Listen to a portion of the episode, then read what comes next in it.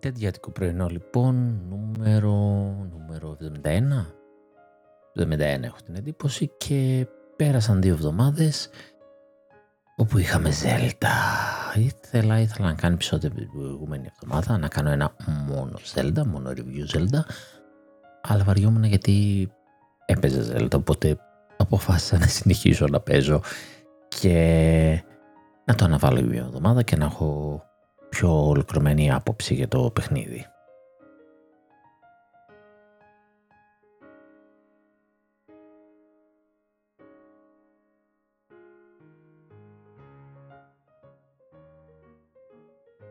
Πριν περάσω βέβαια ε, στο να πω δύο σκέψεις για το Zelda, ε, θα πούμε λίγο τα νέα βέβαια. Από πίσω παίζουν ε, διάφορα themes από παιχνίδια Zelda σε low-fi ρυθμούς και να απολαμβάνουμε background μουσικούλα.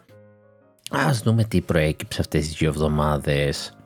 Είχαμε, είχαμε πολλά νέα τα οποία βγήκαν από το event της Sony που είχε προσφάτως τα οποία είναι Nintendo νέα όλος παραδόξως αλλά θα τα αναφέρω στο τέλος όταν θα αναφερθώ στο event. Τι έχουμε πιο φρέσκο. Φρέσκο έχουμε την επίθεση της Nintendo στους emulator. Κάνει λοιπόν μια επίθεση, στέλνει ένα εξώδικο στο Dolphin emulator που είναι του Wii και νομίζω και Wii U που ήταν να βγει στο Steam και βγαίνει τώρα να μας εξηγηθεί, να πει γιατί το έκανε αυτό ρε παιδί μου και είπε ότι θεωρεί ρε παιδί μου ότι όλο αυτό ρίχνει τη δημιουργικότητα ε, πέρα από ότι θέλει να υπερασπιστεί το σκληρό ιδρώτα της εταιρείας, ρίχνει και την παραγωγικότητά της και της, ε, την έλλειψη ιδέας ε, με το να γυρνάνε τα παιχνίδια. Ε, το βρίσκει τέλος πάντων από πολλές μεριές ότι βλάπτει τους developer. Και OK, okay, ναι. Βέβαια πάλι ένας χαμούλης. Ε, μόνο που σκεφτόμουν ότι από τη μία κυκλοφορούν emulator και άλλων εταιριών που δεν τους πήραξε κανένας αλλά δεν ψιλονιάστηκε κανένας αλλά άμα τους πείραζε θα τρώγανε τόσο hate θα λέγανε καλά έκανε. Αλλά πάλι εδώ το πρόβλημα είναι ότι αυτά τα παιχνίδια είναι διαχρονικά ρε παιδί μου παίζονται τώρα. Δεν μπορώ να σκεφτώ εύκολα να πάω να παίξω παιχνίδι του 360 παρότι το Xbox το υπεστηρίζει και νόμιμα. Έτσι έχει εξαλείψει αυτό το πρόβλημα. Είναι διαθέσιμα τα παιχνίδια. Παίζουν στις νέες κονσόλες. Έχουν και ανα, ψηλό αναβαθμίσει αυτόματα. Δεν θα μπορούσα. Προσπάθησα και δεν θα μπορούσα. Οπότε εκεί πας σε άλλο πρόβλημα. Ότι δεν θέλει κανένας να παίξει αυτά τα παλιά παιχνίδια. Στην Nintendo όμως θέλει. Είναι η ιστορία ολόκληρη και γυρνάμε στο ότι η Nintendo πρέπει να κάνει κάτι πάνω, κάτι καλύτερο με το property της και πώς διαχειρίζεται τα παλιά της τα παιχνίδια. Έχουμε και μία φήμη ότι θα έχουμε και άλλη digital showcase ε, μέσα στο έτος. Βέβαια κάτι μας είπες τώρα ρε παιδάκι μου, προφανώς θα έχουμε, απλά λέω ότι συζητιέται. Ε, ακούγεται τη φήμη ότι θα είναι περίπου στο χρονικό περιθώριο της E3, αλλά ποιο το νόημα θα πηγαίνει στην Ιθρία μα είναι. Εκτός αν είχε άλλους λόγους που δεν πήγε. Και μάλιστα το ίδιο ισχύει και για το PlayStation. Ένας uh, leaker, ο οποίος έχει ένα καλό track ε, σε leak, ε, είπε ότι θα έχουμε να δούμε πραγματάκια το καλοκαίρι και από τις δύο εταιρείες και ότι δεν ήταν αυτά τα event που είδαμε. Από τη μία έχουμε τη Sony που θα πω στο τέλος για το event της και γιατί το βρίσκω λίγο μια απογοήτευση και την άλλη έχουμε την Nintendo που έκανε event τότε για το Zelda και That's All Folks. Ανακοίνωσε και για το καλοκαίρι και η πιο μεγάλη της κυκλοφορία προς τα προσεχώς που ξέρουμε είναι το Pikmin 4.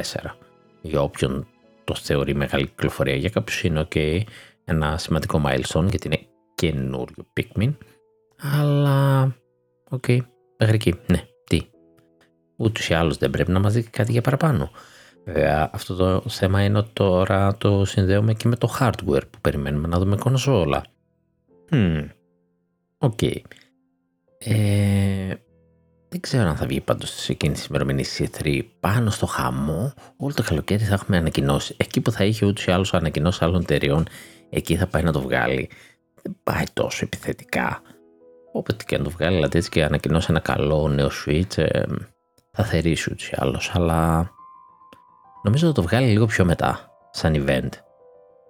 Ε, εγώ το είχα στο μυαλό μου το Σεπτέμβρη ξέρεις παραδοσιακά, αλλά έχει και μια Gamescom στη μέση. Ε, έχει ότι μετά το Pikmin δεν έχει κυκλοφορίες. Οπότε μήπως πάει τέλη Ιουλίου Αυγούστου. Βέβαια την άλλη και το Pikmin δεν θα το κάνει κανένα, μήπως κάνει κανένα mini direct και δώσει εκεί κανένα παιχνίδι και μας ξεγελάσει και μας πάει για κανένα Νοέμβρη για hardware. Δεν ξέρω, γιατί κάπου πρέπει να προωθήσει και το Pikmin, δεν το έχει προωθήσει και ποιο το κοινό του. Σε αυτούς που το ξέρουν ήδη, ας πούμε, θα προσπαθήσει να το πουλήσει. Σε αυτό δεν είμαι πολύ σίγουρος. Ε, Might and Magic, το Clash of Heroes Definitive Edition αποκαλύφθηκε για το Switch και έρχεται κάποια στιγμή, θα έρθει και αυτό.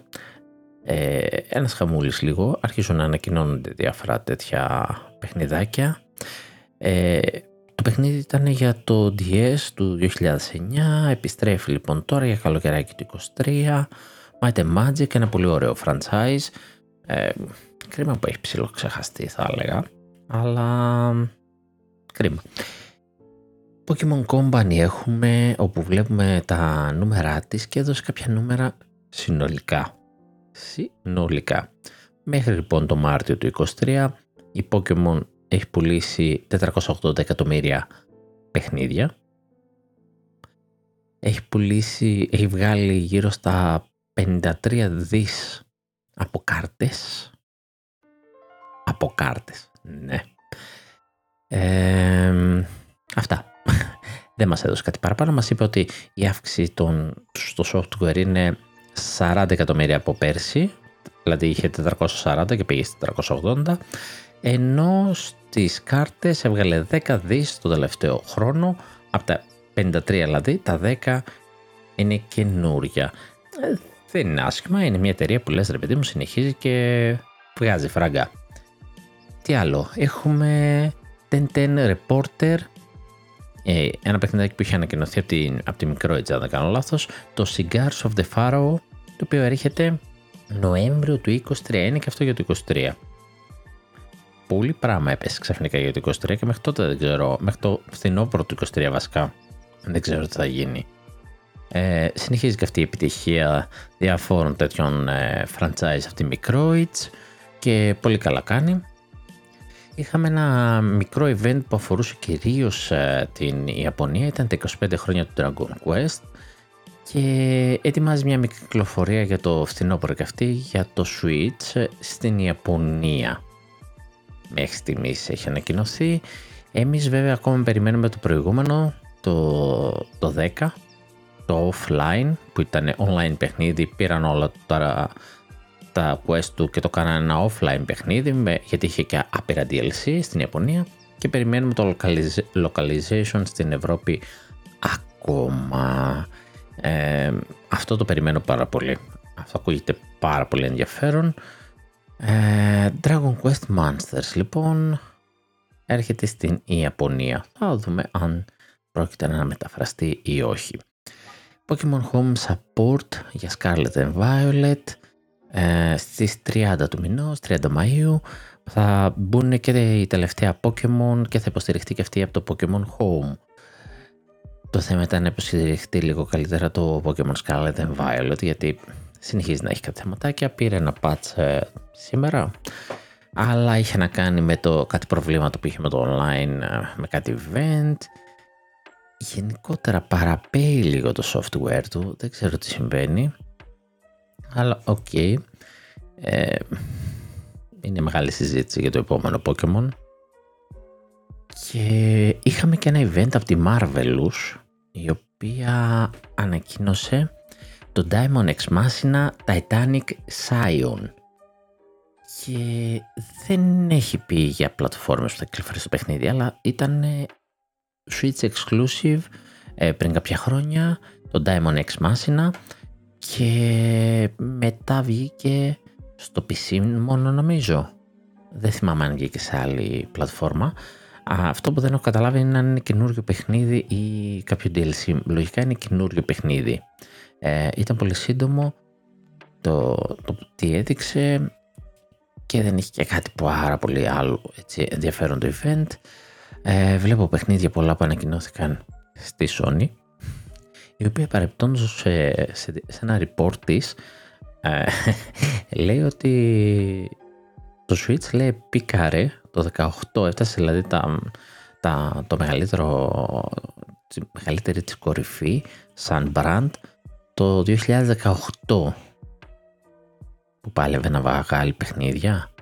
Πέρυσι και πρόπερσι που πούλησε, τι πούλησε, δεν ήταν peak αυτό, δεν καταλαβαίνω με τι σκεπτικό το λέει, σαν brand δηλαδή ότι έγινε γνωστό εκεί πέρα το 18 και δεν απέκτησε άλλη δημοφιλία εκτός πωλήσεων μάλλον. Ok, okay.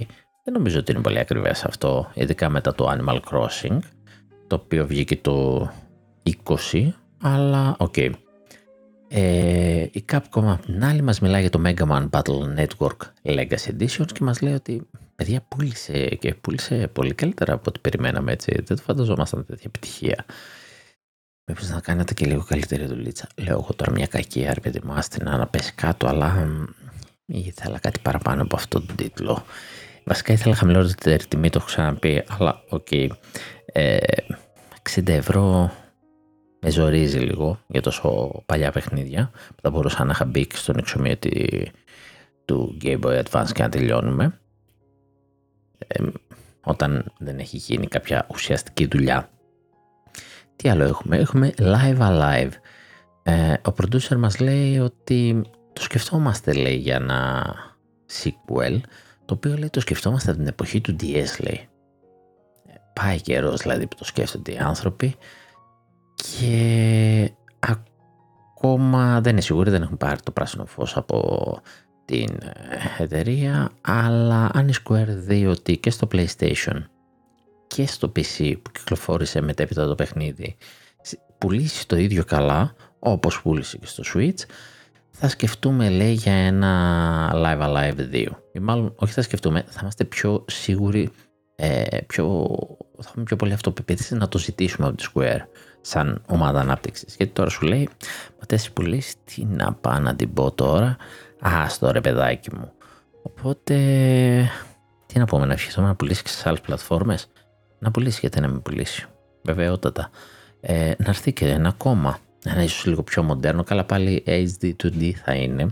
Δεν, δεν περιμένω κάτι πολύ διαφορετικό. Αλλά ok. Okay. Ένα τιζεράκι βγήκε για το νέο DLC του Mario Rabbids Sparks of Hope και είναι το The Last Spark Hunter. Ε, θα είναι το δεύτερο DLC από τα τρία, αν δεν κάνω λάθος, που είχε ανακοινωθεί στο Season Pass του. Το πρώτο ήταν το Tower of Doom. Όχι έτσι το γράφει, το προφέρω εγώ γιατί έτσι μόρθε. Έτσι είναι, έτσι προφέρεται. Ήταν το Μάρτιο λοιπόν και βγάλα ένα τεσσεράκι για το επόμενο. Ε, δεν βλέπω να μας δώσαν κάποιο time frame βέβαια για το πότε θα κυκλοφορήσει και πέρα πάνω πληροφορίες αλλά το Spark Hunter ε, δίνει την εντύπωση ότι σαν να είναι, ξέρεις, θα είναι κάτι ενδιαφέρον, σου φέρει κάτι καινούριο στους μηχανισμούς ε, I wish, I wish. Η ταινία του Super Mario Bros. συνεχίζει να πηγαίνει καταπληκτικά και αυτή τη στιγμή είναι στην τρίτη θέση παγκοσμίως, έχοντας βγάλει 1,3 περίπου δισεκατομμύρια δολάρια και το, έχουν, και το περνάνε μόνο το Frozen 1 και 2. Το οποίο για κάποιο λόγο το Frozen 2 είναι στην πρώτη θέση και το Frozen 1 είναι στην ε, δεύτερη θέση. Πώς οι συνέχειες πάντα πηγαίνουν πολύ καλύτερα από τα prequel τους δεν το, δεν το καταλαβαίνω. Anyway, είδα και διάφορα memes εκεί και γέλασα ότι πως είναι η Disney τώρα ρε παιδάκι μου που συνειδητοποιεί ότι οι δύο υδραυλικοί την πλησιάζουν να της σπάσουν το ρεκόρ ας πούμε. Φαντάζομαι να είναι πάρα πολύ κοντά να περάρει τη δεύτερη θέση από το Frozen. Είναι, είναι ε, μερικές εκατοντάδες χιλιάδες ελάχιστες. 100-200 ε, χιλιάδες ακόμα να βγάλει κάπως έτσι που ακόμα παίζεται στην Ιαπωνία Οπότε είναι possible και να βρεθείς στη δεύτερη θέση και να κλαίνε. Την πρώτη λίγο πιο δύσκολα με αυτό το ρυθμό δεν νομίζω, αλλά φαντάζεσαι. Τι υδραυλική λοιπόν πες να πήγανε καλύτερα και από την πριγκίπισσα της Disney. ESX ή μάλλον ES 10 το λεγόμενο Nordics ε, ετοιμάζεται για 28 Σεπτεμβρίου κυκλοφορία πάλι μας λέει όμως για Ιαπωνία. Δεν μας διευκρινίζει τι γίνεται με την αγορά της Ευρώπης. Μας διευκρινίζει όμως ότι θα είναι για PlayStation και για Switch. Παλιό νέο PlayStation και Switch. Τσαπανίλες δηλαδή. Σου λέει δεν πάω να το πουλήσω αυτό σε δυτικούς εύκολα, δεν θα το δώσω Xbox. Άστο ρε παιδί μου προσπέρνα. Ευρώπη ξαναλέω. Τι θα γίνει, θα βγει μαζί ή θα βγει με μια μικρή καθυστέρηση για το localization το οποίο ε, και αυτό possible συμβαίνει. Το, το κάνουν και αυτό ενίοτε. Βέβαια ξαναλέω το Dragon Quest 10 ακόμα περιμένω. Ε, κοντεύει χρόνος. Νομίζω... Ε, τι ήταν Δεκεμβριος δεν θυμάμαι.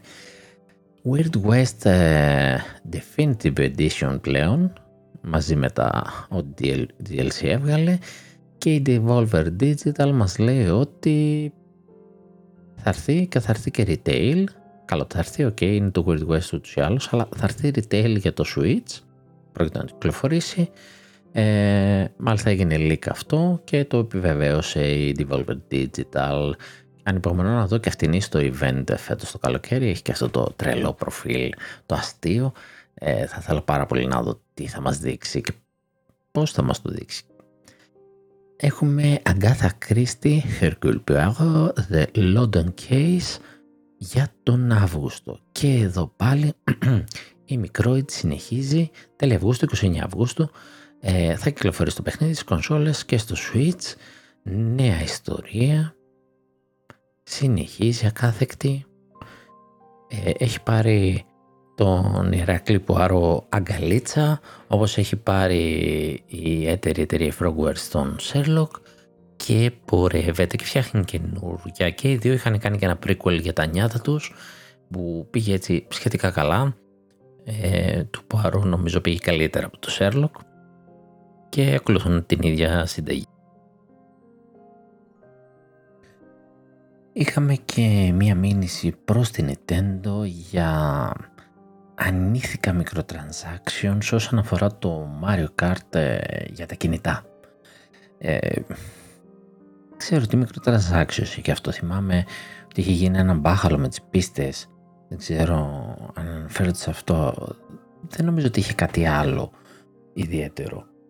Ε, Παρ' όλα αυτά εκκρεμεί μια τέτοια ε, καταγγελία.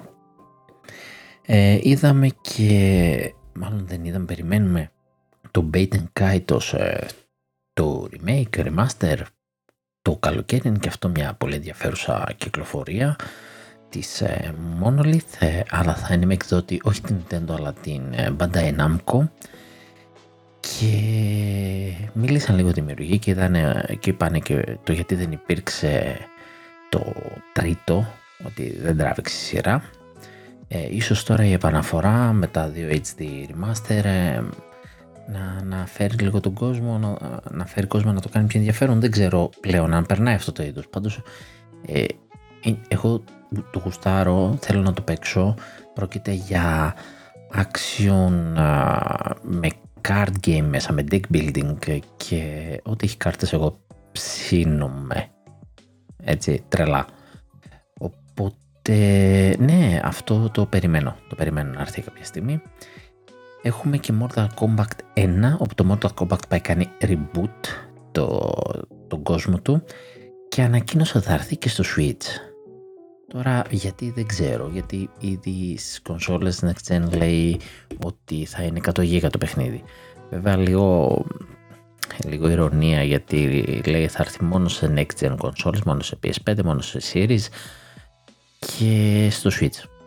Άρα γιατί να μην βγει και στην παλιά τη γενιά λίγο να τρελαίνεσαι. Βέβαια εκείνο είπε ότι θα είναι ένα ξεχωριστό παιχνίδι, ένα ξεχωριστό port το οποίο το έχει δώσει άλλη εταιρεία να το κάνει. Δεν ξέρω μην είναι μια κουτσουρωμένη έκδοση. Αυτό θα είναι ένα προβληματάκι. Αχ, ελπίζω πως όχι ή ελπίζω ότι ξέρουν κάτι για νέα κονσόλα.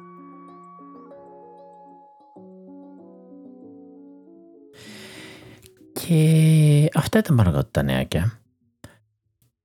Και ας περάσουμε λίγο στο Zelda.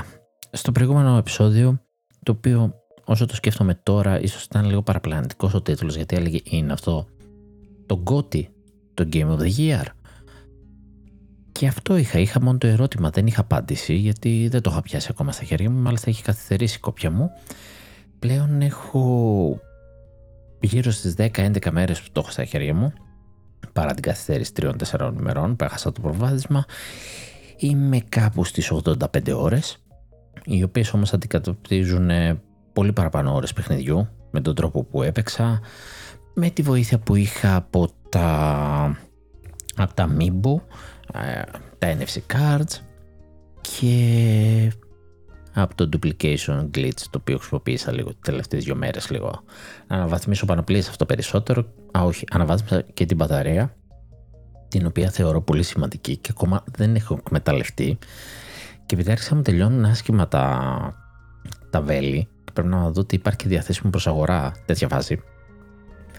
Ε, μάλλον θα αρχίσω να χρησιμοποιώ την μπαταρία και να κάνω κατασκευές για να σκοτώσω τέρατα.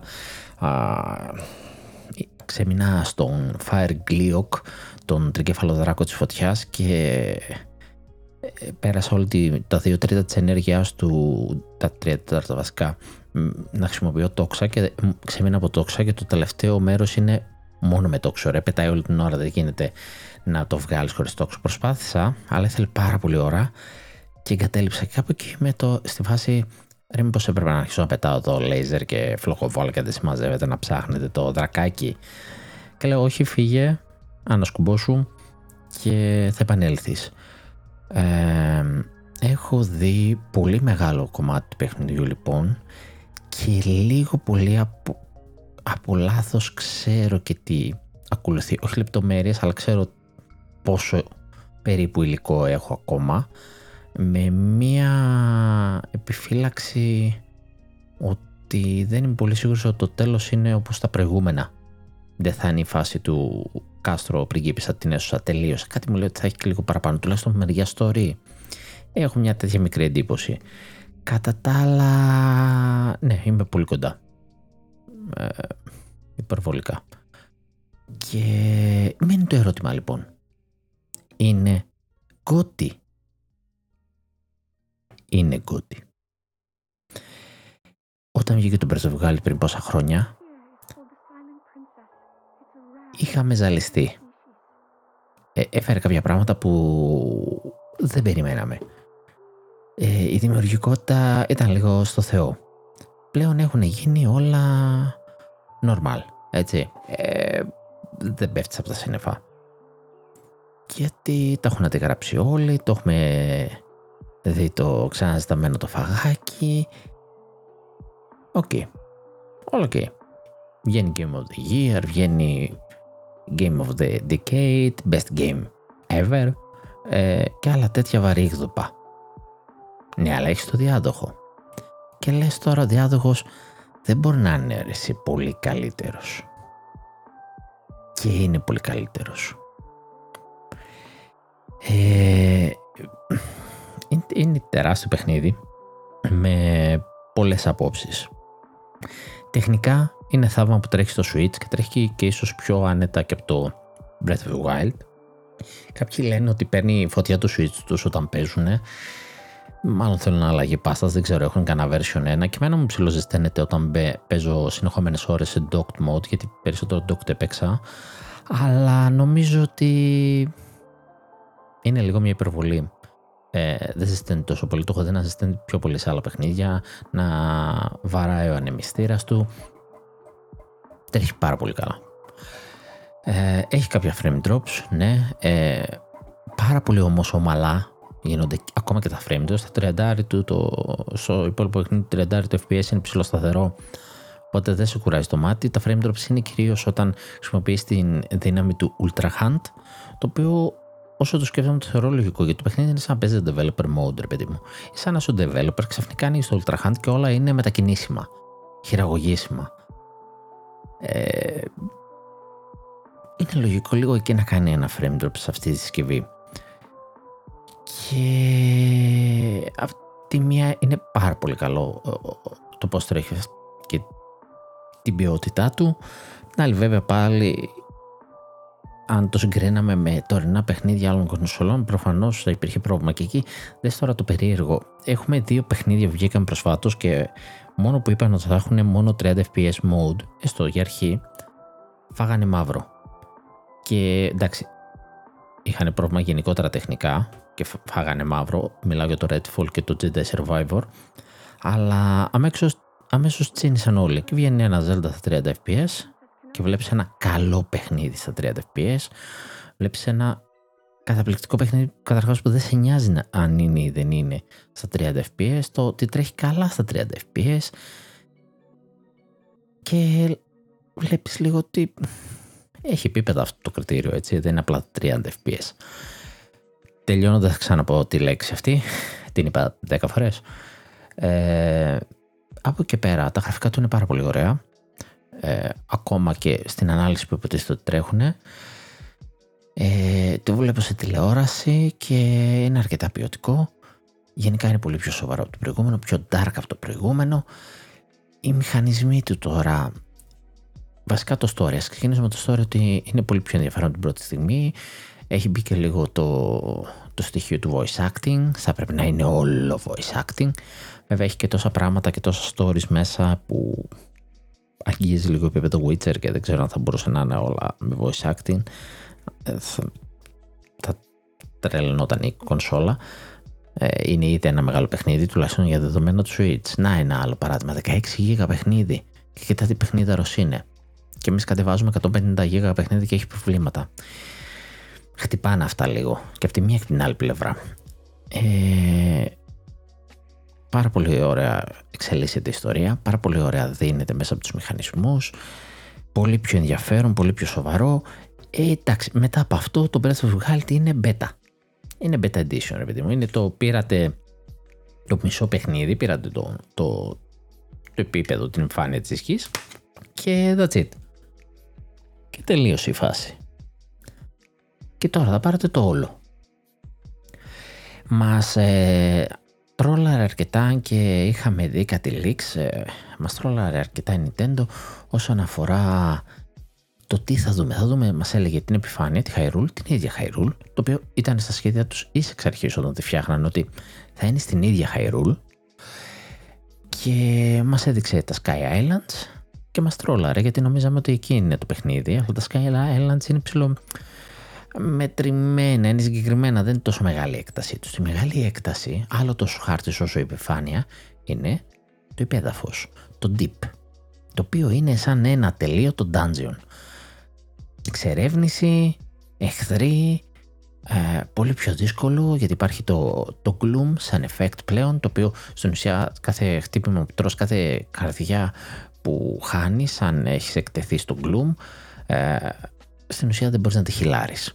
Πρέπει να πας σε συγκεκριμένα σημεία. Πρέπει να πας σε φως βασικά σε ήλιο. Αν είσαι κάτω από τη γη έχεις συγκεκριμένα σημεία. Αν είσαι πάνω από τη γη no problem έχεις τον ήλιο. Ε, μετά μπορείς να φας και να χυλάρεις.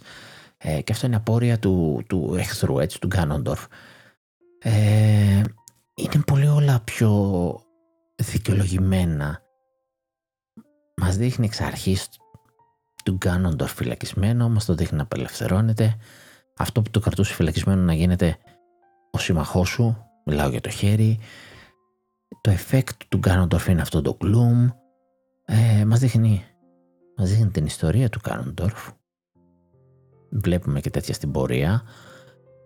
Μας εξηγεί ότι τα όπλα σπάνε εξαιτίας αυτού του effect του Γκάνοντορφ και υπάρχει λόγος δηλαδή για το durability το οποίο δεν θυμάμαι να υπήρχε στον Breath of the Wild σαν εξήγηση ε, ίσως να μην το θυμάμαι αλλά όλα δοσμένα μέσα από το πρίσμα της ιστορίας δηλαδή οι μηχανισμοί όλοι αιτιολογούνται όλα όμορφα και ωραία και αυτό είναι κάτι το φοβερό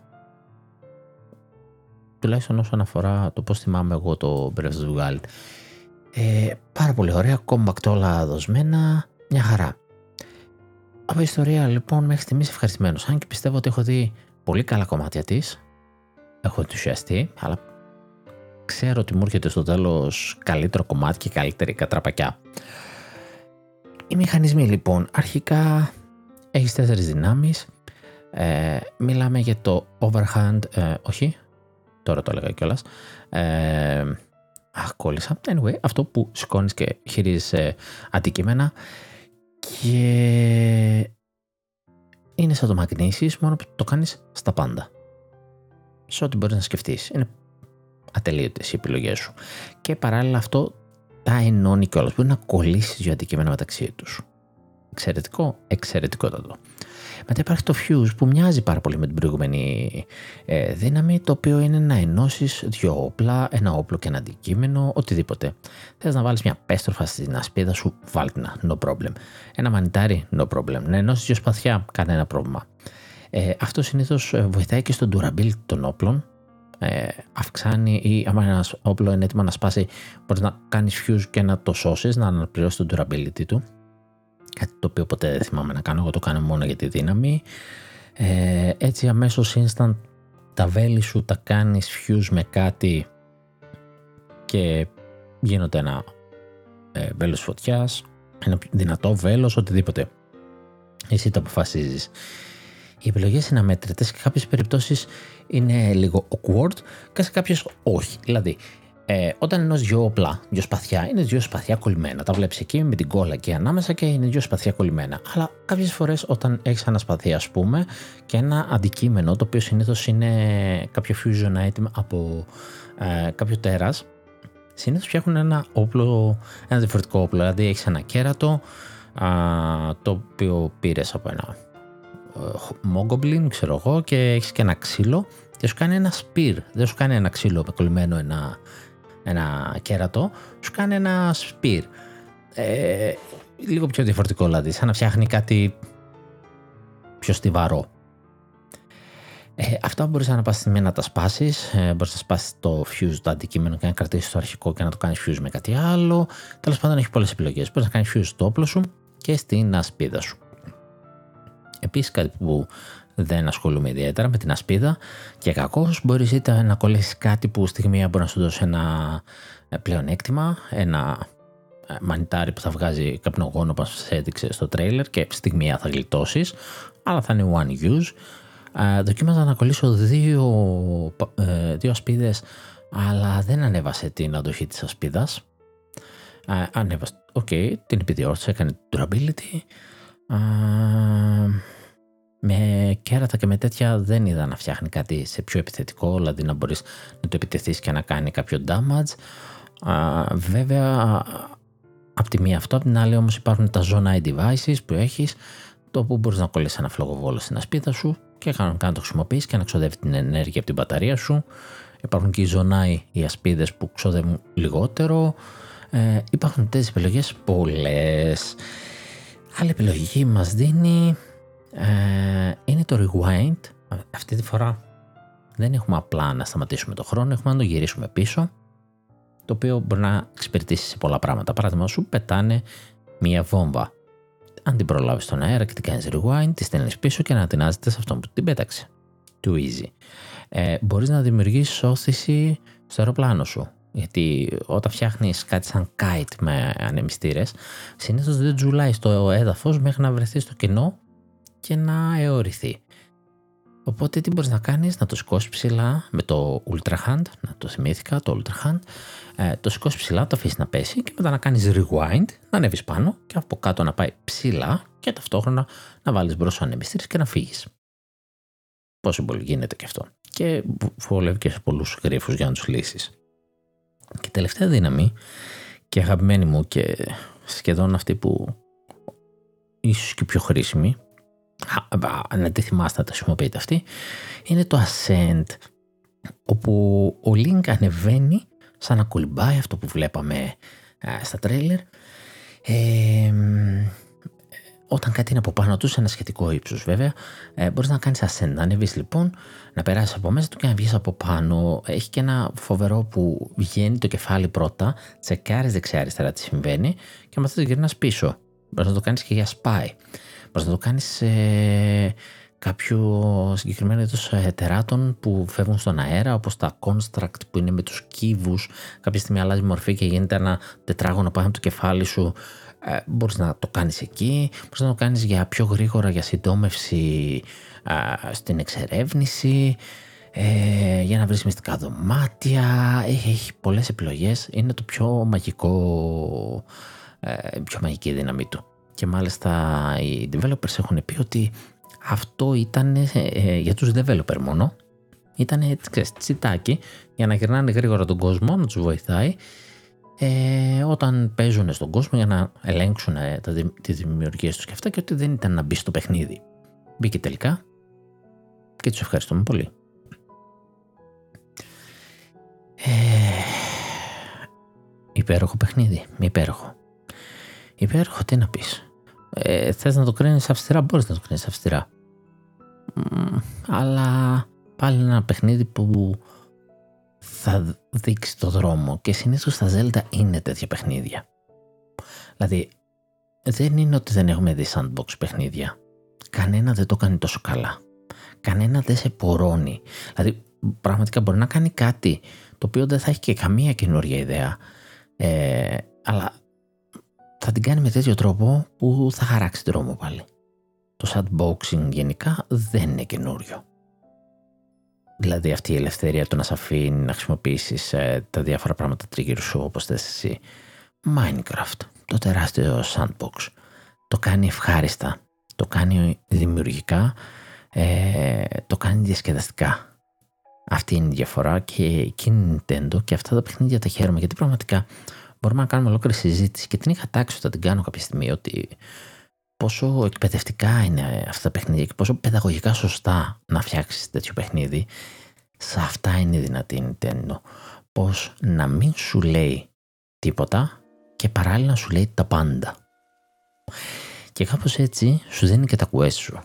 Σχεδόν όποιον σταματήσει μπροστά σου θα σου πει μια ιστορία, θα σου δώσει κάτι να κάνεις ή θα σου πετάξει ένα hint δεν είναι απαραίτητο ότι θα το βάλεις ε, στα quest σου και θα το βλέπεις και θα το κάνεις και tracking. Καταρχάς δεν υπάρχει tracking να σε πάρει από το χεράκι να σε πάει. Στην καλύτερη θα σου δείξει από πού το πήρες το quest. Αλλά έχει τύχει φορά, ας πούμε, να είμαι σε τίμωνα σε στάβλο και να μου λέει μια κυρία, να εδώ παρακάτω κάτι ακούω το βράδυ. Και κάτσα λοιπόν να ανοιχτώσει και πήγα το βράδυ και όντως βρήκα κάτι να παραμονεύει και έκανα ένα quest το οποίο δεν είχα πάρει σαν quest. Εντάξει, όμορφο και ωραία. Το παιχνίδι γενικά είναι σχετικά, σχετικά τονίζω το σχετικά εύκολο. Παρ' όλα αυτά έχω δει την οθόνη του Game Over πολύ περισσότερες φορές από ό,τι έχω δει το Unite σε Souls παιχνίδι και δεν είμαι καθόλου Souls. Είμαι άσχετος από Soul, αλλά το έχω δει πιο φορές, πολλές φορές το Game Over, αλλά είναι αυτό το ευχάριστο, η ευχάριστη ισορροπία ανάμεσα στο είναι δύσκολο θα το ξαναπροσπαθήσω δύο-τρει φορές, ξέρω εγώ, με το είναι γελίο. Δηλαδή δεν πάει, δεν πάει στα άκρα. Ούτε είναι πολύ εύκολο, ούτε θα κάτσει και θα σπαζω κεφαλιάζεις. Λίγο να σε κόψει, θα κοιτάξει λίγο τις δυνάμεις που έχεις και αυτά θα το βρεις, πιστεύω. Η γρήφη το ίδιο. Ούτε πολύ εύκολο, ούτε πολύ δύσκολο. Διασκεδαστική. Να πορώνεσαι να κάνεις ε, shrines. Έχει βρει μια πολύ ωραία χρυσή τομή για μένα και, και είναι εθιστικό. Έχω πραγματικά εθιστεί. Το πιάνω και λέω, έλα ρε, μια αποστολή ακόμα. Μια αποστολή ακόμα ήταν όλη μου Κυριακή χτες και δεν έγραψε επεισόδιο. Έτσι, έφτασα το βράδυ να λέω, Α, δεν έγραψα, δεν έγραψα, δεν λίγο ακόμα, λίγο ακόμα. Και δεν έγραψε επεισόδιο. Τώρα απλά γύρισα από τη δουλειά και δεν έπιασα το Zelda ακόμα. Δεν με βλέπω να ξενυχτάω. Είναι τόσο εθιστικό, κάτι το οποίο δεν έζησα με το Breath of the Wild. Σε σημείο που με κάνει να θέλω να γυρίσω πίσω, γιατί δεν έχω παίξει πάρα πολλές ώρες και να είμαι στη φάση μήπως το αδίκησα, μήπως δεν ένιωσα σωστά τον κόσμο του. Ε, και σκέφτομαι ότι τελειώσω να πάω μια βολτά και από εκείνη τη Hyrule. Από την άλλη, όπως είπα, τα dips είναι το νταντζιονάκι σου, είναι η δύσκολη περιοχή σου, η καταχνιά που δεν βλέπεις, είναι στο σκοτάδι, υπάρχει αυτό το gloom effect την κάνει ακόμη πιο δύσκολη. Υπάρχουν τέρατα, υπάρχουν μέρη να εξερευνήσεις. Υπάρχουν πολύ ωραία πραγματάκια. Ε, αυτό δεν το έχω εξερευνήσει εκτενώς. Ε, ίσως το ένα τρίτο μπορεί, μπορεί και λίγο παραπάνω. Μπορεί να είμαι ε, κακός με την αλλά νομίζω όσο θυμάμαι το χάρτη ανοιχτό ότι είναι κάπου το ένα τρίτο. Ε, και έχω έχω περάσει ξιστά να δω κάτι πραγματάκια και ξέρω ότι έχει ψωμάκι. Α, τώρα που έχω φτιάξει την μπαταρία μου θα αρχίσω να κάνω χηματάκια για να κάνω βολτούλες πιο, πιο φανκή, πιο χαβαλέ και να γυρνάω εκεί πέρα να δω τι άλλο έχει κρυμμένο. Έχω βρει πάντως αρκετά πραγματάκια με το που ξεκίνησα το παιχνίδι και μου έδειξε αυτή την επιλογή να κατεβώ στα dips, πήγα στα dips και παίξα πολλές ώρες, άντεξα αρκετά ε, και τα απόλαυσα, τα απόλαυσα και τα απολαμβάνω. Ε, δεν ξέρω με αυτό το παιχνίδι, έρχεται και Diablo και άμα δεν τελειώσω μαζί του δεν μπορώ να κουμπίσω άλλο παιχνίδι, με, με, με έχει καταστρέψει. Δεν παίζω άλλο παιχνίδι επίτηδες για να μην ξεσυνηθίσω, για να μην φύγω εκτός, για να μην το παρατήσω. Θέλω να το απολαύσω. Είμαι ήδη στις 85 ώρες. Που ξαναλέω, αν δεν είχα τις NFC cards, ξέρω εγώ, μπορεί να χρειαζόταν 120 και 150 ώρες να φτάσω εκεί που έχω φτάσει. Ε, παίζω και λίγο χάτσα, αλλά δεν ξέρω αν είστε άνθρωποι που εξερευνείτε τα πάντα, αλλά εγώ ας πούμε πάω και άνοιξα, πήγα και άνοιξα όλα τα towers. Έκανα τα shrines γύρω από τα towers, το είχα κάνει στο πέρας του αυτό. Ε, μετά όταν είχα το quest και εξερευνούσα τις περιοχές, δηλαδή την Gerudo την, την εξερεύνησα πρόσφατα για να κάνω το, το temple της που θα πω σε λίγο. Ε, και πάλι δεν ξέρω, ολόκληρη δεν την εξερεύνησαν από την αλήθεια. Σίγουρα υπάρχουν κομμάτια της. Από πάνω η περιοχή το ίδιο. Ε, η Ρήτο 100% δεν τα έχω γυρίσει και σίγουρα έχει μυστικά και θα πάω μετά για χαβαλέ όντας πιο χαλαρός με full μπαταρία θα πηγαίνω και θα ρίχνω πάνω κατασκευές. Ε, ενθουσιασμός. Φοβερός φοβερός. Temple. Ε, εδώ έχουμε την απουσία των ε, τεσσάρων ε, πλασμάτων που είχαμε στο προηγούμενο τα μεγάλα τα ρομπότ, ε, τα Divine Beasts. Ε, μάλιστα σε ένα από αυτά που παρατήρησα στην περιοχή της ε, λάβας, τα άλλα δεν το παρατήρησα. Μπορεί να υπάρχει και να μην έδωσα εγώ σημασία. Περνούσα μες στο βουνό και υπάρχει το αποτύπωμα μιας σαύρας κάτω σαν ποτάμι που ήταν το σύμβολο του Divine Beast εκεί πέρα. Δεν ξέρω αν υπονοεί ότι εκεί ήταν το Divine Beast γιατί δεν μου φάνηκε τόσο μεγάλο, αλλά ok. Okay. Divine Beast δεν έχουμε πλέον. Ε, έχουμε όμως ε, temples που είναι σαν μεγάλοι γρίφοι. Πολλές φορές απόλαυσα πιο πολύ το να πάω σε εκεί παρά το ίδιο το temple. Το αγαπημένο μου είναι το Air Temple. Η διαδρομή με το Air Temple είναι μαγική. Ήταν και από τις λίγες φορές που πήγα τόσο ψηλά που σκαρφάλωνες, έκανες όλα εκείνα για να ανεβείς. Όποιος θα πάει, θα δείτε τι έχει, που είναι συνδεδεμένο με ένα τοπικό μύθο του Ρίτο. Α, και πας και αντιμετωπίζεις ό,τι αντιμετωπίζεις και μετά έρχεται το temple που έχει του γρήφου εκεί να ανοίξεις, για να ανοίξεις την πόρτα πρέπει να ανοίξεις να δώσεις ενέργεια σε πέντε σημείας, σε πέντε ανεμιστήρες ε, γιατί ο αέρας είναι το θέμα του ρήτου νοσολογικό, temple είναι και θα βγει μετά το τέρας και το καθεξής και αντίστοιχα θα είναι στο Ζόρα με το νερό, στην Κόρν με τη φωτιά και στη Τζερούντο με τον ηλεκτρισμό.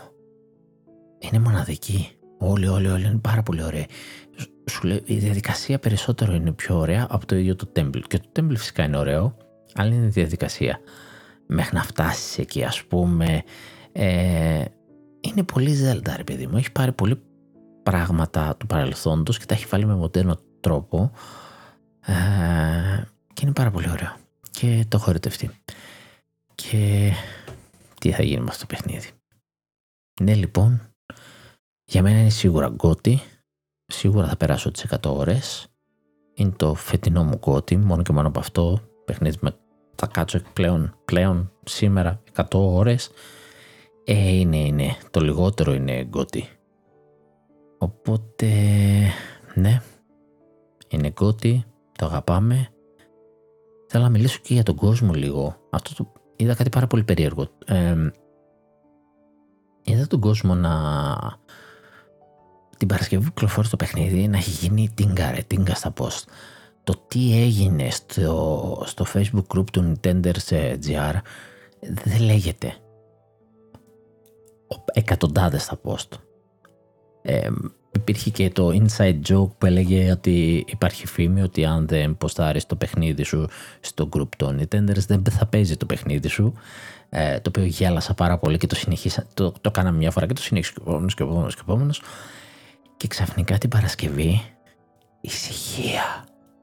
Γιατί ο κόσμος έπαιζε και ο κόσμος δεν ήθελε ούτε να σποιλάρει ούτε να το σποιλάρουν. Ε, μεγάλοι YouTubers λέγανε ότι παίζανε live ε, Zelda και είχαν πέσει κατακόρυφα τα νούμερά τους γιατί δεν θέλαν να σποιλάρουν κάτι. Ο καθένας θέλει να το παίξει για την πάρτη του και δεν το σποιλάρει στον άλλον. Και κακά τα ψέματα, ο καθένας αυτά τα παιχνίδια, επειδή ακριβώς πας με όποια σειρά θες, ο καθένας δημιουργεί μια δικιά του ιστορία. Έχω να πω ιστορίες. Στο πώς αντιμετώπισα εγώ αυτό το ταξίδι και πώς ήταν στην πράξη, έτσι, τι, τι μου βγάλε αυτό. Επειδή έκανα εγώ, σαν παίκτης, αυτές τις επιλογές, τι δημιούργησα σαν ιστορία. Αυτό μακάρι να υπήρχε ένας τρόπος κάπως να αποτυπωθεί σαν μια ιστορία. Ε, τι λέμε μεταξύ μας φίλοι αυτές τις ιστορίες; Είναι λίγο μαγικό. Οπότε ο καθένας δεν ήθελε να σποιλάρει τον άλλον, σεβάστηκε πάρα πολύ ο ένας τον άλλον. Community ρε φίλε, αυτό είναι community. Και συνεχίζει να υπάρχει ησυχία. Ε, αρχίζουν φυσικά να υπάρχουν συζητήσεις, ερωτήσεις, βοήθειες, πάρα πολύ ωραίο.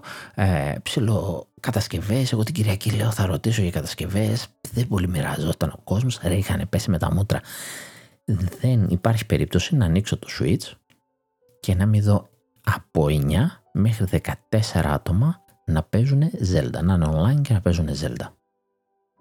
Ε, έχω κάμπους φίλους, ε, πολλά παιδιά από το community. Αυτός ο αριθμός να πετυχαίνει τόσο πολλούς ταυτόχρονα είναι δύσκολο. Σε αυτούς που έχω και πόσο ενεργοί είναι γιατί δεν είναι όλοι τους ενεργοί, συνήθως βλέπω 6 με 9 το πολύ. Τώρα το βλέπω κάτω από 9 άτομα. 9 με 14 εκεί είναι τα νούμερα που βλέπω συνήθως. Και όλοι παίζουν Zelda. Αν αυτό δεν είναι γκότι, τι είναι ρε παιδάκι μου; Και πέρσι αυτό δεν λέγαμε για το, δεν ήταν το επιχείρημα για το, α, για το Elder Sign και για το ρεκόρ που χτύπησε σε πωλήσεις και τη δημοφιλία που έφερε στον, σε ένα Souls τίτλο τέλος πάντων πόσο mainstream τον έκανε και έχουμε ένα Breath of the Wild που πούλησε 30 εκατομμύρια από το 16 μέχρι τώρα και έχουμε ένα Tears of the Kingdom το οποίο πούλησε 10 εκατομμύρια σε 3 μέρες. Ε, ήταν ρεκόρ στα pre-order, είναι ρεκόρ σε πωλήσεις. Έχουν πέσει φυσικά κατακόρυφα τώρα πωλήσεις τους και είναι λογικό γιατί ό,τι ήταν να το πάρω το πήραν εξ αρχής ή λίγο μετά, ξέρω εγώ, ανάλογα ξέρεις, αν περιμένεις να δεις από άλλους, αν περιμένεις να πληρωθείς π.χ. Και ok, okay, πάλι πρώτο είναι στις πωλήσεις με τα άλλα στην Ευρώπη. Ε, μένει να δούμε τα τελικά του νούμερα. Εγώ πιστεύω τα 30 εκατομμύρια που έπιασε το πρώτο πάλι θα πιάσει εύκολα. Ε, θα πιάσει και λίγο παραπάνω. 33 προσωπικά προβλέπω. Σίγουρα ο κόσμος θα το πήρε που δεν έχει παίξει το πρώτο και μπορείς να το παίξεις χωρίς να έχεις παίξει το πρώτο, πιστεύω. σχεδόν, σχεδόν το κάνει ανούσιο. Ένα ένα πράγμα που παρατήρησα είναι ότι το Breath of the Wild τόνισε πάρα πολύ τη μοναξιά του Link και το βασίλειο το κατεστραμμένο και πάρα πολλοί είχαν πει ότι αυτό έχει γίνει και για τεχνικούς λόγους για να μπορεί να το αντέχει κονσόλα. Μετά από τόσο χρόνια όμως ξέρουν καλά την κονσόλα και έχοντας αλλάξει το story, αυτή τη στιγμή έχει την αντίθετη κατεύθυνση στο παιχνίδι. Ο κόσμος του ε, είναι πιο γεμάτος, έχει κόσμο μες στις πόλεις, σου μιλάει, έχει μουσική. Υπάρχει σαν θέμα η μουσική για να βγάλεις τις Great Fairies στο προηγούμενο, απλά πήγαινε και τις πλήρωνες. Και απλά είχε τεράστια ποσά. Όποτε έβρισκες μία, ξέρω εγώ, η επόμενη σου ζητούσε πιο πολλά, πιο πολλά, πιο πολλά. Και το είχα ξεχάσει αυτό. Και, και προσπαθώ να το θυμηθώ. Και μου ακούγεται τόσο ξενέρωτο, γιατί εδώ πρέπει να κάνεις ολόκληρη ιστορία με μουσικούς. Κάθε μία να θέλει ένα συγκεκριμένο μουσικό που πρέπει να τον προσθέσεις σε μία μπάντα που παίζει εκεί τριγύρω στους εγώ στους τάβλους και με κάποιο τρόπο να τη μεταφέρεις στην φέρη και στο τέλος έχεις μαζέψει όλη την πάντα, την έχεις ενώσει, ας πούμε, για να πας στην τελευταία φέρη. Πόσο πιο όμορφο. Πόσο πιο όμορφο. Και σαν αναγκάζει να χρησιμοποιήσει και τους καινούριους μηχανισμούς και έχει και μουσική σαν θέμα και μια χαρά. Και οι δυνάμεις που παίρνεις από τους uh, sages, uh, από τα. Πώς είχες τα 4 divine beast και είχες τους χειριστές τους και σου δίνουν μια δύναμη το πνεύμα τους. Ε, το ξα... κάνεις κάτι αντίστοιχο εδώ. Δυστυχώς δεν παίρνεις τους ίδιους παίκτες, ε, αλλά πάλι παίρνεις τα πνεύματα των Sages, οι οποίοι όμως υπάρχουν τριγύρω σου την ώρα που παίζεις και μάχονται. Δεν κάνουν κάτι σοβαρό, αλλά μπορεί να κάνει ένα interrupt, λίγο να σε βοηθήσει, ε, να απασχολήσει κάποιον εχθρό, άμα είσαι ένας εναντίον ενός.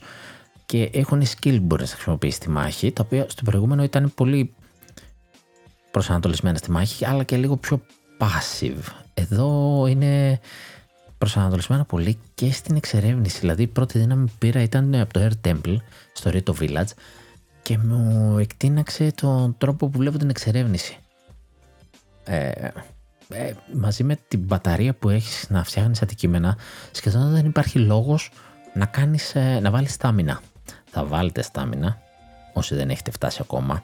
Ένα τουλάχιστον κύκλο, θα έχετε δύο κύκλους στάμινα, θα τους χρειαστείτε. Ε, ελπίζω αυτό να μην είναι spoiler για ποιον δεν έχει φτάσει, θα τους χρειαστείτε για το Master Short. Όλοι ξέρουμε ότι συνήθως κάτι τέτοιο ζητάει. Συνήθως ζητούσε καρδιές στο προηγούμενο. Εδώ θέλει στάμινα.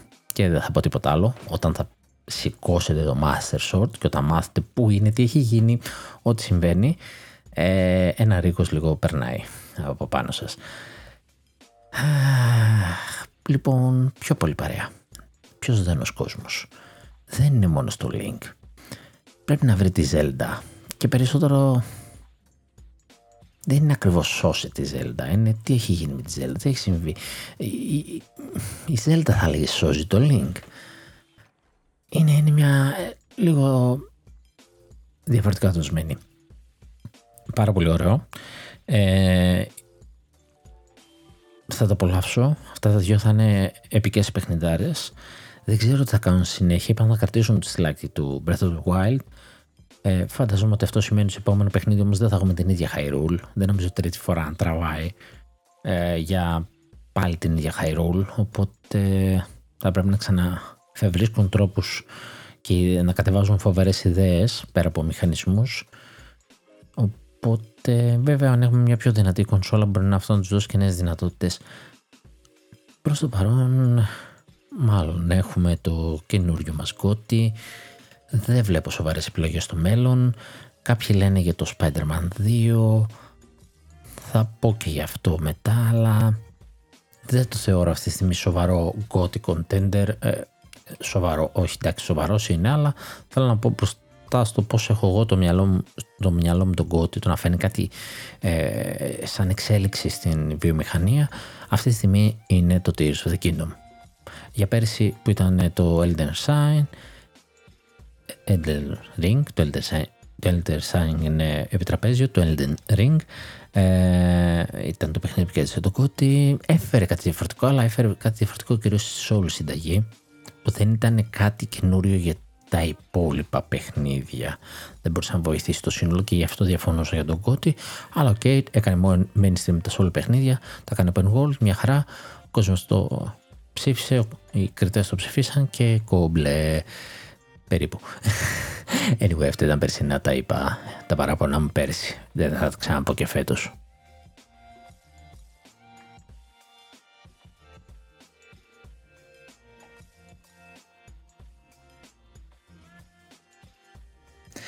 Και πάμε να δούμε λίγο τι συμβαίνει και στις υπόλοιπες κονσόλες.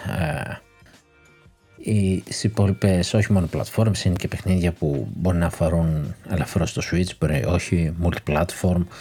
Και ένα από αυτά είναι το Witcher 3 το οποίο φτάνει στα 50 εκατομμύρια πωλήσεις η σειρά και μάλλον το 3 όπως είπα και η σειρά πάει στα 75 δηλαδή από τα 75 εκατομμύρια που πουλήσανε ήταν, τα 50 ήταν Witcher 3 και τα 25 ήταν Witcher 1 και 2 Ok, okay. Μια χαρά ε, ξαγορά Activision Blizzard προχωράει, η Κίνα έδωσε έγκριση άνευ ε, όρων και λογικό γιατί δεν την νοιάζει, γιατί βάζει όρους στα παιχνίδια που κυκλοφορούν, οπότε η εξαγορά δεν την νοιάζει. Η Ευρωπαϊκή Ένωση έδωσε το OK, εκεί έπαιξε λίγο μπαλίτσα με τη CMA να διαφωνούν, ε, να προσπαθούν να εξηγήσουν η μία γιατί το έκανε και άλλη να λέει δεν είναι δουλειά μας. Ε, σκάει και ένα σκανδαλάκι ότι βασικός τέλεχος στην απόφαση που πάρθηκε ήταν και παλιός ε, δικηγόρος ε, για τη Sony. Υπάρχουν κάτι τέτοια. Τέλος πάντων καλά προχωράει αυτό. Έχει ε, πέσει και η ένσταση CMA, η ένσταση στο αμερικανικό ε, αντίστοιχο όργανο και ε, θα τελειώσει, καθυστερεί αλλά θα τελειώσει. Έρχονται και τα event του καλοκαιριού, έπαιξε τη Sony, ψηλαπογοήτευση, θα το εξηγήσω. Ε, θα παίξει το Xbox, ακούμε πάρα πολλά, βέβαια και για τη Sony ακούγαμε πάρα πολλά και τίποτα δεν ήρθε, αλλά ε, ήταν πιο πολύ σπέκουλα και επιθυμίες των fans. Ε, μάλλον θα είναι καλό και το Xbox, θα το δούμε 11 Ιουνίου. Κοντά σημά έρχεται και έχουμε και γενικότερα το Summer Game Fest που λίγο πολύ είναι ομπρέλα σε όλα αυτά τα event όπου ο Kill λέει θα έχει 3-4 μεγάλες ανακοινώσεις. Το δικό του προφανώς show που θα είναι παρουσιαστής αυτός. Δεν μιλάμε σε όλες τις εταιρείες που θα βγουν κάτω από την ομπρέλα του. Ε, 3 με 4 λίγες μου φαίνεται. Εντάξει, θα δούμε και gameplay και ημερομηνίες από παιχνίδια που ανακοινωθήκαν και δεν έχω, ξέρουμε πληροφορίες προφανώς. Ε, ε, έχουμε ένα Persona 6 που ακόμα δεν έχει ανακοινωθεί ότι υπάρχει σαν παιχνίδι, αλλά υπάρχουν ήδη φήμες ότι πάει για τέλη του 24 με χρονική αποκλειστικότητα στο PS5. Και για κανένα χρόνο, δηλαδή εξάμεινο χρόνο, αλλά δεν ξέρω, εγώ νομίζω πάει για multi-platform και ότι θα πάει day one. Δεν ξέρω αν έτρεξε η Sony με νύχια και με δόντια να πάρει κάποιους μήνες την αποκλειστικότητα, γιατί εντάξει, Persona είναι δικό του ψώμα και σου λέει το χάνουμε τώρα, τουλάχιστον το πάρουμε αποκλειστικό για λίγο. Ανακοίνωση Total War Pharaoh, Αίγυπτος, ναι, πολύ ωραία. Α, είχαμε στο event που θα αναφέρω σε λίγο στη Sony, είχαμε απουσία της, α, της εταιρείας του Last of Us και ακούγεται ότι φτιάχνει το online για το Last of Us, το οποίο ακούγεται ότι έχει προβλήματα στην ανάπτυξη αλλά ακούστηκε, υπάρχει και το ρεπορτάζ μάλλον, ε, η Bungie να ζήτησε να επαναξιολογηθεί το παιχνίδι. Η Bungie λοιπόν μπήκε σαν ο άνθρωπος που θα κοιτάξει τα online τους τα παιχνίδια, τα games service παιχνίδια, σαν ειδικός, ο Θεός να την κάνει και είπε ότι αυτό δεν είναι πολύ φαν. Οπότε υπάρχει αυτό το πρόβλημα με αυτό το παιχνίδι, το Factions συνεχίζει να έχει προβλήματα, ένα παιχνίδι που ακούγεται εδώ και πολλά χρόνια. Η Daedalic κυκλοφόρησε το Lord of the Rings Gollum, το οποίο πήγε άκλαυτο, έχει χειρότερο Metacritic και έχει το χειρότερο Metacritic τελεία, δηλαδή πήρε το βραβείο για τη χρονιά από ό,τι σου φαίνεται. Ε, ζήτησε συγγνώμη η εταιρεία, ετοιμάζει και άλλο project στον κόσμο του Lord of the Rings. Α, καταστροφή. Η Take-Two βγήκε και έκανε δηλώσεις για τις αυξήσεις τιμών και λέει: Παιδιά, εγώ θα ανεβάσω τιμές στα παιχνίδια μου, δεν θα τα κρατήσω 60 ευρώ, γιατί είδα ότι τα ανεβάσαν οι άλλοι και δεν υπάρχει καμία αντίδραση. Μια χαρά. Καμία αντίσταση λέει του καταναλωτές, τα ανεβάζω. Τώρα, μου σου βγάλει GTA 6, δεν θα σε χαλάσει το 10-20 ευρώ παραπάνω, αρκεί να είναι όσο καταπληκτικό ήταν το προηγούμενο. Αλλά σαν να σου τη λέει, οι άλλοι λένε οι αγορές, ακριβένουν οι παραγωγές και αυτά. Και σου λέει δεν. Δεν είδα αντίσταση. Βέβαια από την άλλη βγήκε μια έρευνα που λέει ότι αυτή η αύξηση τιμών έφερε μείωση πωλήσεων και τελικά μείωση κερδών συνολικά. Αλλά ποιος τα ακούει αυτά, μωρέ; Εντάξει τώρα, οι εχθροί τα λένε αυτά. Jim Ryan λοιπόν είπε ότι η μεταφορά των τίτλων του, play, του PlayStation σε PC είναι αποδεκτή από τους fans, αλλά μόνο με συλλαβήσουν 2-3 χρόνια. Άρα μάλλον αυτή θα είναι η γραμμή που θα ακολουθήσει; Δεν ξέρω. Μια άλλη γραμμή που θα ακολουθήσει όμως είναι η επιθετική πολιτική στο cloud gaming. Θα στηριχθεί πολύ στο cloud gaming. Εκεί θέλει να μπει στη μύτη της ε, Microsoft ρε παιδί μου. Να μην τους αφήσει ησυχία λιγάκι. Να, OK. Okay. Θα δούμε αν αυτό θα βγει σε καλό ή σε κακό και σε ποιον. Από τους δυο. Ε, ή το Xbox όχι, θα το πω μετά. Το Xbox κάνει λίγη καζούρα στο PlayStation εν όψει του show. Google Play. Εκεί που υπήρχε μια πατεντούλα, εντάξει, υπήρχαν οι εξομοιωτές ε, που μπορούσες να βάλεις στον υπολογιστή σου και να βάλεις application του, από το Play Store.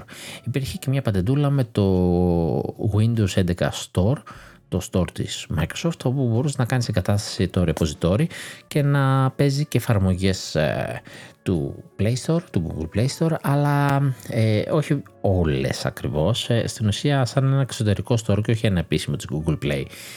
Η Google όμως το κάνει μόνη της. Κυκλοφορεί το Google Play Games και σου λέει πάρτο και εγκατέστησε το στο PC και θα κατεβάζει τις εφαρμογές μου. Είναι σε beta έκδοση, έχει καμιά 20-40 παιχνίδια, τα περισσότερα είναι χαζομάρες.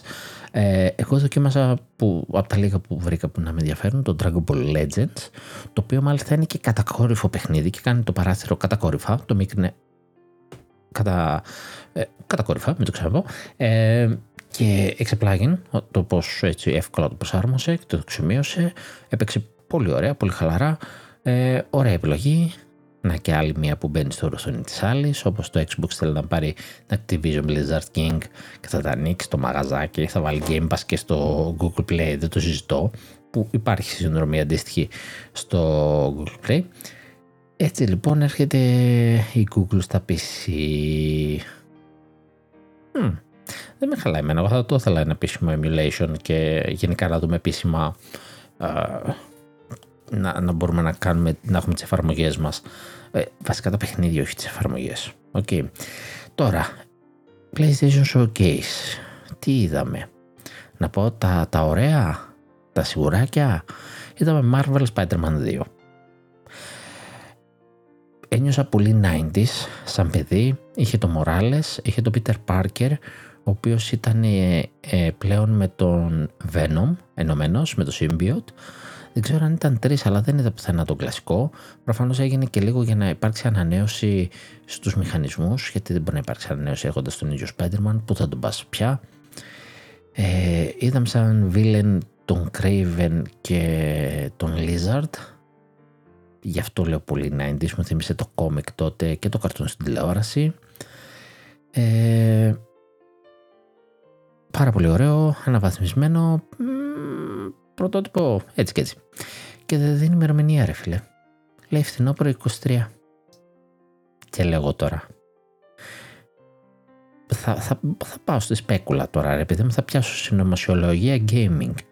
Αλλά σίγου... Ε, πάει το μυαλό μου το κάνει περιμένοντας να δει το Starfield. Αν είναι πολύ δυνατό, θα του στείλει Οκτώβριο. Αν είναι. Αχα, θα το στείλει Σεπτέμβριο να ανταγωνιστεί να το σβήσει.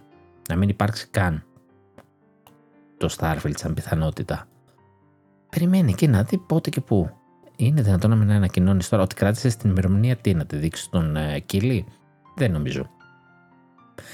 Μας έδειξε Metal Gear, Gear Solid Delta. Στην ουσία είναι το 3 και είναι remake. Α, κάπου νομίζω το είπε και reimagine. Και εξού λέει το Delta. Ότι θα είναι ένα reimagine παιχνιδιού ε, χωρίς όμως να τα αλλάξει δραματικά. Να, να, να μην αναγνωρίζεις το παιχνίδι. Ε, μας τα είπε λίγο περίεργα. Μας ανακοίνωσε και μια συλλογή των πρώτων τριών παιχνιδιών για όλες τις κονσόλες αυτά και το remake για όλες τις κονσόλες. Ε, μάλιστα είδαμε και ένα teaser ότι θα υπάρξει και τέταρτο παιχνίδι μες στο πακέτο και τελικά μαθαίνουμε ότι μάλλον θα είναι πέντε τα παιχνίδια. Άρα μήπως θα κάνει όλα, θα κάνει καμιά αναβάθμιση και τα άλλα Metal Gear Solid. Υπάρχουν κάποια spin-off που ίσως μπορεί να βάλει μέσα. Α, δεν γνωρίζω. Είδαμε Alan Wake 2, α, είδαμε ημερομηνία κυκλοφορίας, δεν είδαμε physical γύρισε και είπε: Δεν θα κάνω physical ρε παιδιά, γιατί θα κρατήσω χαμηλά τις τιμές. Α, δεν κυκλοφορώ CD σε όλο τον κόσμο. 17 Οκτωβρίου, όλοι digital και γεια σας. Λέει, ούτως ή άλλως λέει: Α, σύνηθες πλέον. Μα ξέρει τι σύνηθες, το 50% είναι οι πωλήσεις. Και πάει η DHQ και λέει: Κοίταξε, σου έκανα το Alan Wake 2, το 1, εγώ στο κυκλοφόρησα σε CD, σου κυκλοφορήσω και αυτό ρε φίλε, δεν πειράζει. Και το συζητάνε. Ε, 17 Οκτωβρίου λοιπόν, Τώρα η Epic Games ήθελα να σμπρώξει το digital. Multiplatform και αυτό. Ε, Phantom Blade Zero ένας action RPG τίτλος. Α, θύμισε πολύ έτσι Κίνα. Ε, λίγο γουλόγκ στο πιο του μπανιάρικο του. Ίσως από τους λίγους που με ενθουσίασε. Ε, αυτός είναι αποκλειστικός σε PC και PlayStation 5 Α, να, έχει και κάτι, ας το πούμε αποκλειστικό. Ε, Dragon's Dogma 2 από την Capcom και φαίνεται επίσης έτσι αρκετά επικό. Το Marathon ε, το οποίο είναι ένα παλιό παιχνίδι της Bungie το οποίο κάνει κάποιο remake. Έχει το Concord της Firewalk που αγόρασε πρόσφατα η Sony η οποία δούλευε πάνω σε ένα AAA παιχνίδι. Ε, νομίζω θα είναι action. τι άλλο είδαμε, είδαμε Destiny 2, το DLC. Ε, είδαμε πολλά indie. Δεν ξέρω αν πρέπει να τα φέρω. Θα μου πεις, δεν τα ανέφερα πριν ε, στην Nintendo, αλλά δεν πειράζει. Α έχουμε χρόνο μια άλλη φορά ή όταν θα πλησιάζει ο καιρός και θα ξέρουμε περισσότερα για αυτά. Ε, anyway, είχε, είχε πολύ indie σαν, σαν ένα κακό Nintendo Direct, ρε παιδάκι μου, που δεν έχει πολλά να πει και σου πετάει indie μέσα, ενώ έχει το indie world, το οποίο τα θες και αυτά, αλλά συνήθως χώνεις indie εκεί πέρα όταν είναι μεγάλα indie. Τώρα εδώ δεν ξέρω. Anyway, έχουμε το Marathon, έχουμε το DLC το καινούριο του Destiny. Αποκαλύφθηκε το Assassin's Creed Mirage, αν και είχε ήδη λικάρει. Έρχεται και αυτό 17 Οκτωβρίου. Και αυτό. Ε, κάτι πάθαν όλοι με τον Οκτώβριο έναν έρωτα. Τώρα και με τις 17. Αυτό μάλιστα θα είναι χαμηλά σε τιμή. Θα είναι 50 ευρώ στις κονσόλες δήλωσε η εταιρεία. Α, είδαμε Street Fighter 6, το Story Mode είδαμε πάλι Final Fantasy 16, ξανά μανά. Είδαμε Immortals of Aveum, ένα απόνυμα της EA, το οποίο θυμίζει έτσι Doom με μαγικά. Είναι όλοι μάγοι, έχει κάτι, δεν ξέρω, κάτι μίξη εκεί κάνεις στα spells, δεν συμμαζεύεται. Και μετά είχαμε το Foam Stars. Ε, αυτό μάλλον είναι αποκλειστικό. Είναι τη Square Enix. Ε, καταρχάς το Foam Stars φωνάζει ονοματοδοσία από Sony, στην πραγματικότητα είναι σπλατούν. Αντί να πετάς λοιπόν χρώμα, μελάνι, πετάς μπουρμπουλήθρες χρωματιστές. Και κάνεις σερφ πάνω τους ενώ στο σπλατούν ε, σου να σου πια και μπαίνεις μέσα στο μελάνι και αυτό ήταν και το reload σου. Και κρυβόσουνα, είχε πολλούς, πολλή σκοπιμότητα. Ε, ναι, ε, είναι σπλατούν κοπιά. Είναι τρελή πλατούν κόπια. Στα όρια της μήνυσης. Και δεν ξέρω πώ σου ήρθε και θα σας πω όταν φτάσω και στο hardware για αυτό το αστείακι που γυρνάει. Ε, ανακοίνωσε Grand Blue Fantasy Relink. Τζαβανίλα τρελή. Και τι άλλο είχαμε; Είχαμε το Towers of Agasba. Α, δεν το πολύ θυμάμαι αυτό από την αλήθεια. Και είχαμε και λίγο, είχαμε λίγο VR. Ε, το Resident Evil 4, το VR Mode. ναι. Και τι ήταν και το... Αυτό με τα φωτόσπαθα που παίζετε τραγούδια. Λίγο απογοήτευση το VR.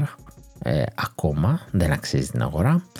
Και μετά πιάνει και λίγο το hardware και μας δείχνει ακουστικά. Βασικά οι φήμες που είχαν ακουστεί βγήκαν όλες ακουστικά, ψήρες για να παίζεις. Δεν ξέρω ποιο εξυπηρετεί και δεν του αρέσουν τα ακουστικά τα κανονικά, τα οποία να δώσετε τιμή θα βγει και αν συνδέεται με κινητό να πεις να αξίζει να τα έχεις double. Και άλλο ένα περιφερειακό που είναι το Q-Lite, το Project Q ή όπως αλλιώς θα το λένε. Project Q το ανακοινώσαν αυτοί, ε, προφανώς δεν θα λέγεται έτσι, που είναι το φορητό της Sony, το οποίο δεν είναι φορητό, θα στριμάρει με, μόνο μέσω Wi-Fi στην 8 inch οθόνη τους από το PS5. Ε, είναι μια οθόνη 8 inch με κολλημένο ένα DualSense ε, Στις άκρες. Υπάρχει και το αστείο που το δείχνει λες και είναι το Zelda και έχει κάνει το Ultra Hand και το έχει κάνει fuse εκεί πέρα.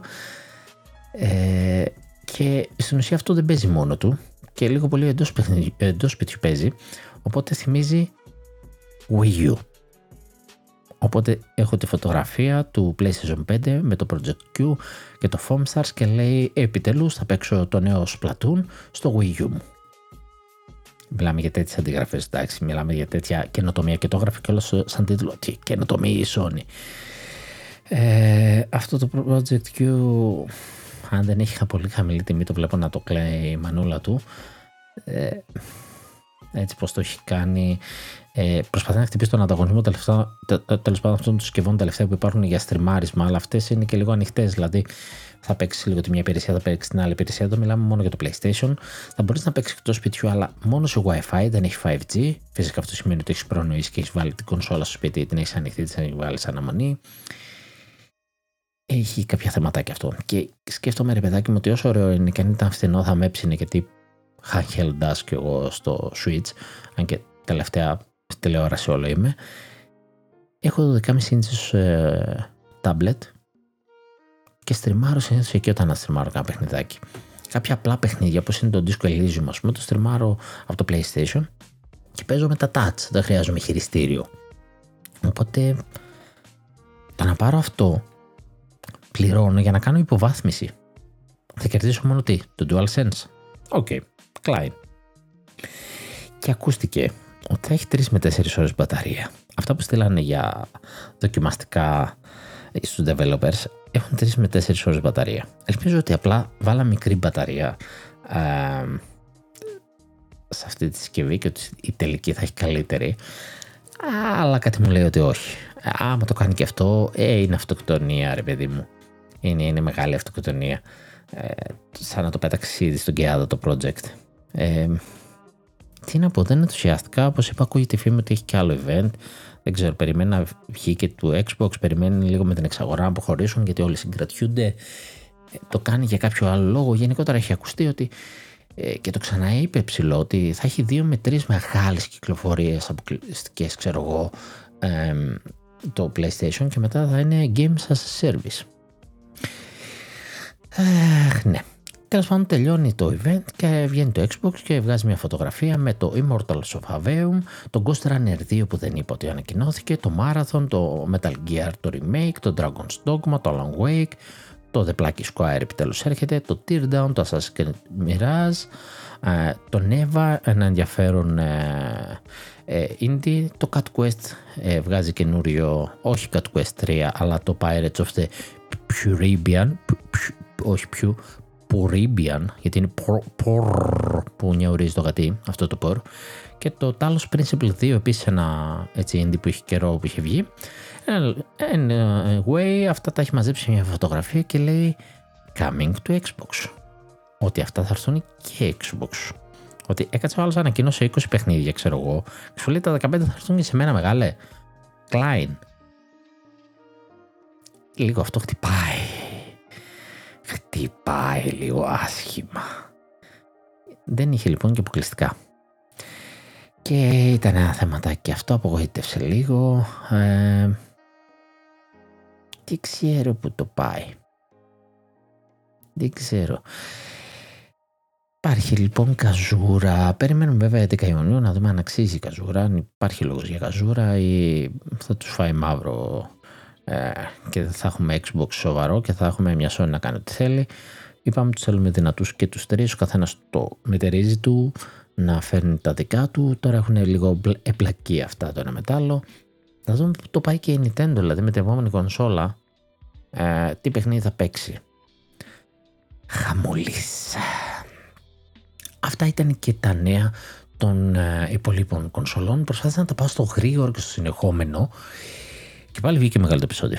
Ε, φίλε, αυτό που τη μια εβδομάδα παίζει να μην έχω πολλά και την άλλη βγάζω μία ώρα και μήπως να δοκιμάσω, ξαναδοκιμάσω να πηγαίνω εβδομάδα εβδομάδα και ας έχω νέα μικρότερα αλλά κάτι μου λέει θα βγαίνει μισά ώρα βαρετό και μετά θα βγαίνει άλλο ένα μισάωρο γαμάτο την επόμενη εβδομάδα.